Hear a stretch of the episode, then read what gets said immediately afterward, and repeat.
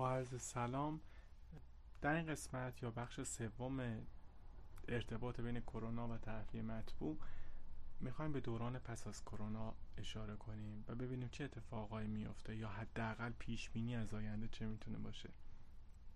و در نهایت یه قسمت کوچیکی هم به برخی از کشورها و تدابیری که برخی از کشورها به ویژه در زمینه سیستم های بهداشتی و بیمارستانی اتخاذ کردن. اشاره می کنیم و من لینکش رو در انتهای پادکست قرار میدم تا اگر اطلاعات تخصصی تر یک فرد دوست داشت تو اون بتونه مطالعه کنه. توی دوران پسا کرونا حداقل تغییری که می‌تونیم داشته باشیم و ببینیم اینه که خیلی دورکاری ها بیشتر میشه. خب همین دورکاری برای خودش یک عنوان اولیه است. ولی می‌تونه تاثیر بسزایی روی زیرساخت ها و تاثیر بسیار زیادی روی نحوه عملکرد سیستم های تهویه مطبوع داشته باشه. برای مثال وقتی که تعداد دورکاری تغییر بکنه افراد از منازلشون یا از فضاهای دیگه شروع می‌کنن استفاده کردن برای انجام دادن کارهایی که دارن. خب همین چند تا تغییر اصلی به وجود میاره. اول اینکه نیاز به سطح صدا و سطح آسایش متفاوتی رو فراهم می‌کنه. مثلا اگر شما بخواید در جلسه به صورت دورکاری شرکت کنید ترجیح میدین که پنجره رو ببندین و در فضای بسیار آروم این کار انجام بدین. خب اگر این اتفاق بتونه در ساعات متفاوتی از روز بیفته اولین گزینه که آیا فضاها یا ساختمان هایی که قبلا دارای سیستم نشرال ونتیلیشن بودن طبیعه به صورت طبیعی خنک می شدن همچنان اون سیستم سیستم مناسبی هست یا نه؟ یا نیاز به یه سیستم برودتی بیشتر و قوی تر دارند این حداقلش یکی. اما از نظر زیر ساختی ما در نظر گرفته بودیم که پروفایل ساعتی کارکرد ساختمان ها بسیار متفاوته. در مناطق مسکونی و اداری و تجاری. یعنی مثلا برای مناطق مسکونی یا منازل این نوع کاربری ما در نظر می‌گیریم که یک پیک به صبحگاهی داریم و یک پیک عصرگاهی برای مثلا مصارف آب شرب آب گرم مصرفی. و در بقیه موارد خب تعداد افرادی که در منزل هستند بسیار کمتره و پیک ما انتقال پیدا می‌کنه به محلهای کار اداری یا تجاری. اما اگر ما بعد از کرونا تعداد زیادی دورکاری داشته باشیم این ضریب همزمانی یا diversity factor ی که داریم بسیار تغییر می‌کنه. و حالا همین ضریب همزمانی استفاده شده برای network های گرمایشی و سرمایشی برای کلان شهرها. اگر این ضریب همزمانی تغییر بکنه به تب نیاز گرمایشی و سرمایشی شهر متفاوت میشه یا در ساعات متفاوتی نیاز متفاوتی داره. همینطور ما تو قسمت های قبل صحبت کردیم که سیستم های تهویه مطبوع الان بر اساس بهترین بازه اقتصادی طراحی میشن. یعنی شما مثلا در یکی از بهترین حالت ها سنسور CO2 دارین و بر اساس تعداد نفرات و میزان غلظت CO2 که تو محل دارین میزان هوای تازه رو تغییر میدین احتمال خیلی زیاد استانداردهای میزان هوای تازه به ازای هر نفر هم تغییر خواهد کرد و بعد سیستم ها به گونه ای می‌خواد طراحی بشه که بتونه با شرایطی مثل الان وفق بده.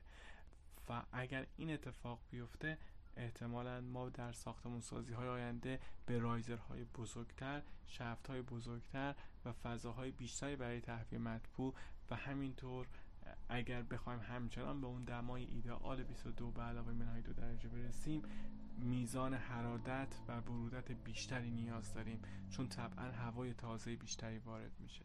احتمالا سختگیری های بیشتری برای هر المان تهویه مطبوعی اعمال میشه. از داکت ها گرفته و نحوه تمیزکاریشون نحوه بالانسینگ شبکه تا برسیم به هواساز و میزان لیکیجی که برای هر جز اون هواساز در نظر گرفته میشه. حالا همه اینا آینده های دورن. بیایم یه قدم نزدیکتر و با آینده نزدیکتری نگاه کنیم. وقتی ساختمون هایی که الان بستند می‌خوان دوباره بازگشایی بشن. ساختمون هایی که تا الان کار نمی‌کردن برای مدتی بلا استفاده موندن دوباره بخوان و کاربری داشته باشه در این حالت ما استانداردها و بعضی اوقات قوانین مختلفی داریم. مثلا در بریتانیا اگر شما برای یک مدت زیادی از ساختمونی استفاده نکنین باید کیفیت آب مصرفی رو چک کنین. و حتی کیفیت در این آب در سیستم های بسته هم باید چک بشه. چون شما آب راکت داشتیم و اون بالطبع فضایی ایجاد کرده که باکتری های گوناگون می‌تونن رشد کنن. و ترس از لژیونلا یکی از ترس های اصلی این فضا هست. وقتی شما cooling tower داشته باشین دوباره این فضا باید چک بشه که الان آبی که توی cooling tower باقی مونده دارای چه شرایطی هست. و منابع ذخیره آب شما دارید. وقتی که گردش آب نداشته باشید تمام این منابع ذخیره آب در ریسک آب راکت قرار می گیرند اگر فضای شما فضاهای ورزشی باشه سونا استخرها باید double check بشن و کیفیت آب مصرفی چک بشه. برای سیستم های بسته هم همینطور. وقتی شما یه سیستم cooling و heating داشته باشید برای مدتی برای چند هفته استفاده نشده دوباره باید این چکلیست ها شروع کنه به پر شدن و بازرس هایی که آموزش دیدن و صلاحیت این اظهار نظر دارن باید بیان و نمونه گیری ها شروع بکنن و همه این چک ها برای خودش هم هزینه بره هم زمان. احتمالا نحوه کاربری ما هم از فضاها تغییر می‌کنه. یعنی مثلا شاید جلسات به اون صورت در فضاهای تنگ و ترش اتاقهای جلسه که بتونیم برای هر یک نفر یک متر مربع یا یک متر مربع در نظر بگیریم به اون معنی اتفاق نیفته و اتاقهای جلسه فضاهای بیشتری پیدا پیدا بکنن و شرایط مختلفی پیدا کنن.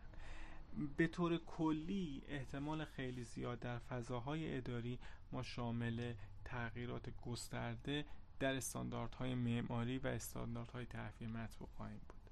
همین اتفاق به نوعی دیگه ای ممکنه در مدارس اتفاق بیفته. چون الان بحث کرونا داغه تحقیقات زیادی در این باره شروع شده. احتمالا تا دو سال دیگه یک و نیم سال دیگه به نتایج می‌رسه و همین برمیگرده و شروع می‌کنه استانداردها را تغییر دادن و به تب با تغییر استانداردها شرایط طراحی تغییر می‌کنه.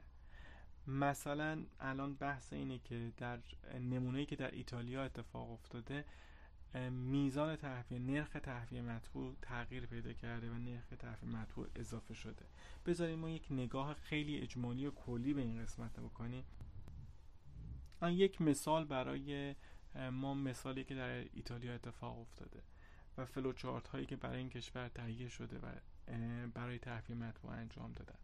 اولیش اینه گفتم بررسی کنید که اگر شما داری سیستم بهداشتی شما بیمارستان شما داری هواسازی هست این هواساز چه فضاهایی داره ساپورت می‌کنه؟ فاصله بین خروجی هواساز و برای خروجی هوای هواساز و ورودی هوای هواساز چقدره؟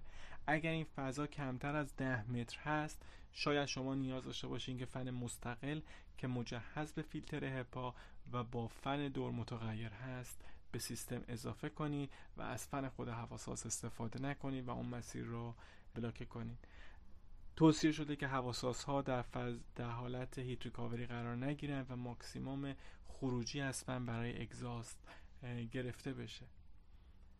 توصیه شده که فن هواساز در قسمت اگزاست هم دارای فیلتر هپا باشه. همین قضیه وقتی که شما بخش خاص کرونا دارین بسیار حادتر هست.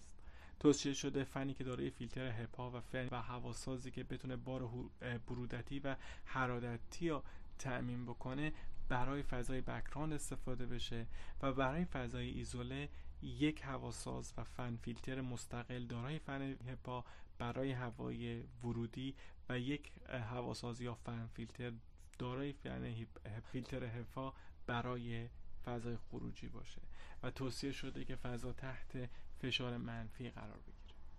با افزایش فن یک نوع با افزایش فیلتر هپاب سیستم باید فیلتر هپاب سیستم یه نکته ریز دیگه هم که باید در نظر بگیریم اینه که فشار خارجی برای فن افزایش پیدا می‌کنه و اگر در دسته بندی فشار خارجی فن در دسته بندی فشار متوسط یا بالا قرار بگیره ممکنه سیستم کانال کشی ما دارای leakage باشه و حالا برای هوای ورودی اونقدر اهمیت شاید به سزایی نداشته باشه ولی برای هوای exhaust اگر rate exhaust ما یا rate فشار ما در exhaust بالاتر باشه از نرخی که ducting که داریم ممکنه ریسک leakage و هوای آلوده leakage هوای آلوده به فضا را افزایش بده.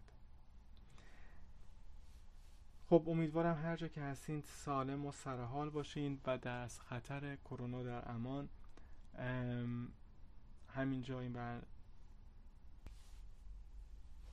خب همینطور که در این مثال گفتیم فن فیلترهای استفاده میشه با فیلتر هپا باید نگاه بکنیم که اگر ما افت فشار رو داریم بالا می‌بریم یک نکته ریز بویژه در بخش تخلیه یا اگزاست ما اینه که اگر سیستم دارای فشار استاتیکی بالاتر از حدی باشه که کانال کشی برای اون طراحی شده یه ریسکی داریم که هوا به leakage duct بالا بره و با افزایش نشتی هوا از duct امکان داره که هوای دارای عامل بیماریزا به فضاهای دیگه نشت پیدا کنه. ارزش داره که این مطلب هم چک بشه. امیدوارم هر جا که هستید سرحال سالم و در کنار خانوادهتون باشین و به نوعی همه ما باید با این شرایط و شاید شرایطی که ویروس های مشابه ایجاد می‌کنن به نوعی کنار بیایم. یک دنیا سپاس که میزبان من بودید. مرسی. خدا نگهدار.